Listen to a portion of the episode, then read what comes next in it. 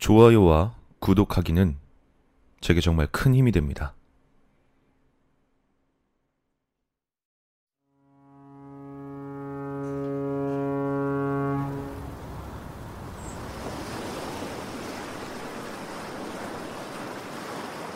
우리 할아버지는 어부였어.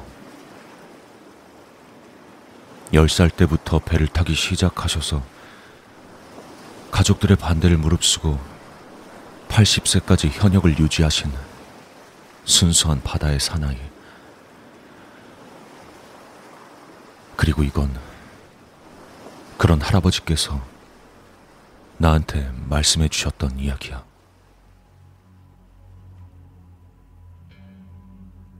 밤바다에 배를 띄우다 보면 기묘한 상황들에 맞닥뜨리는 건 그렇게 희한하지도 않은 거래. 우리가 흔히 영혼이라고 생각하는 거, 뭐, 도깨비불 뿐만이 아니라 더 수수께끼 같은 것들도 많이 봤다고 해. 아마도 신이나 요괴 같은 거라고 생각하긴 하지만, 그런 것에 대해서 할아버지는 모든 걸 다 말해주시진 않았어. 한 번은 그 이유를 물었더니 할아버진 너무 많은 걸 알려고 욕심을 부려서도 안 되는 거란다. 그건 사람이 건드려선 안 되는 영역이지 않니? 라고만 말씀하시더라. 할아버진 이른바 무관심의 철칙을 그렇게 굳게 지키고 계셨던 거야. 참고로 할아버지의 기준으로 사람이 접해도 괜찮은 영역의 끝자락에 해당하는 게 바로 유령이었는지 바다에서 본 유령에 대해선 가끔 말씀해 주시곤 했어. 할아버지가 말씀하시길 영혼이라는 것은 빛을 끊임없이 요구하는 존재라고 하셨어. 영이라고 하면 밤에 나온다는 개념이 있으니까 어둠을 좋아할 것 같지만 사실 영혼에게 빛은 생자의 세계의 상징이었고 다시 그쪽으로 돌아가고 싶다는 욕망 때문에 그들은 끊임없이 빛을 찾아.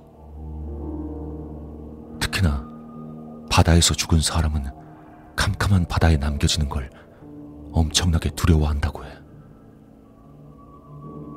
그런 이유로 할아버지의 오징어 낚시 어선엔 그런 영혼들이 이따금씩 들리고 나는 모양이었어. 어느새 갑판에 타서 돌아오거나 인양해달라고 바닷속에서 손을 뻗쳐오는 사람도 있다고 하셨어. 뭐 그렇다고 해도 할아버지가 그 정도로 영감이 강한 건 아니었으니까. 얼굴이나 모양이 분명히 보이는 경우는 거의 없었고, 영혼의 소리 같은 것도 잘 들리지 않았기 때문에 말도 섞을 순 없었다나 봐. 그래도 섣불리 상대를 하게 되면 성가시게 되니까 기본적으로 할아버진 영혼에 대해서 무관심을 고수하고 있었다고 해. 물론 바다에서 그렇게 도움을 요청하는 영혼은 안타깝지만 무시하고 배를 탄 영혼마저 모른 척 하셨다고. 차라리 그렇게 하는 게 서로를 위하는 거라고 하셨어. 근데 그러던 어느 날 할아버지의 동료가 바다에서 사고를 당한 거야.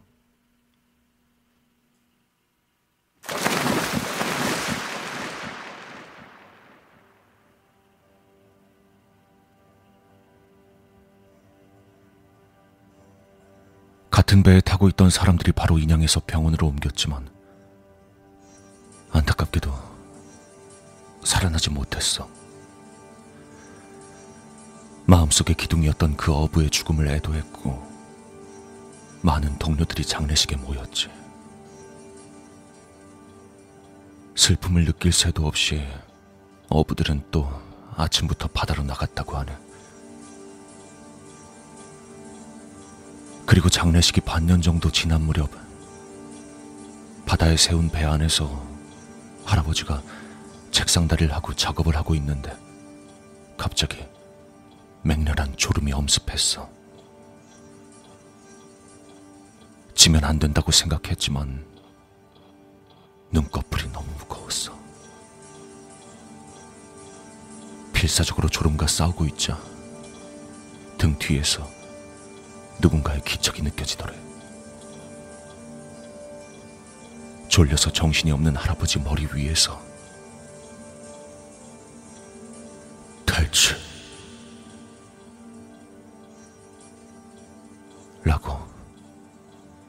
당시 할아버지의 별명을 부르는 낯익은 목소리가 들려온 거야. 대체 미안하지만 육지까지 좀 태워다 줘. 난 이 다리가 없어서 못 돌아가겠어.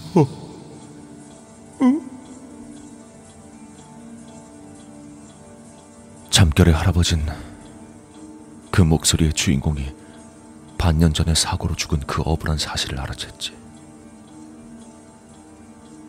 아, 형님, 형님이 여긴 어떻게? 할아버지가 물어봤지만 배우의 기척은 그저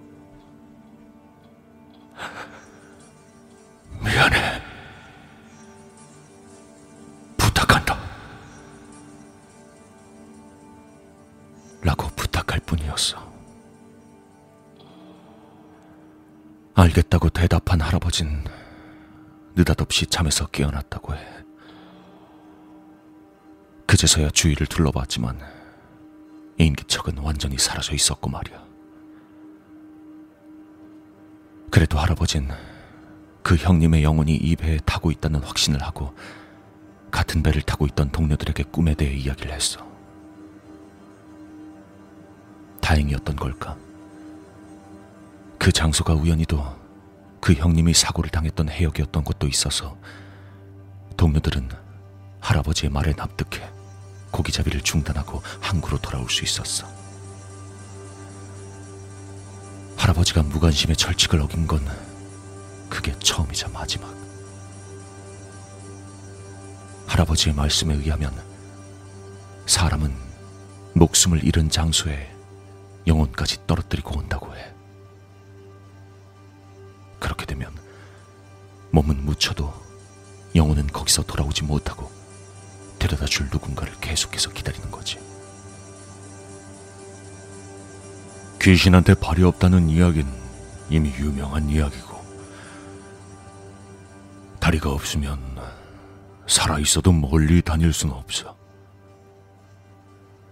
택시나 버스에 나오는 귀신 같은 것도 의외로 그런 이유일지도 모르지. 그날 내 배는 어쩌면 유령 택시 같은 그런 그런 느낌이었을지도 모르겠구나. 그렇게 말하고 웃어 보인 뒤에 할아버진 바다 쪽을 향해 깊은 한숨을 내쉬어 보였어. 죽는 순간까지 바다 위에 있고 싶다며 어부를 그만두지 않고 가족을 괴롭히던 할아버진 지금까지도 바다에서 방황하고 있는 그들을 어쩌면 부러워하고 있었던 건 아니었을까? 그런 생각을 해.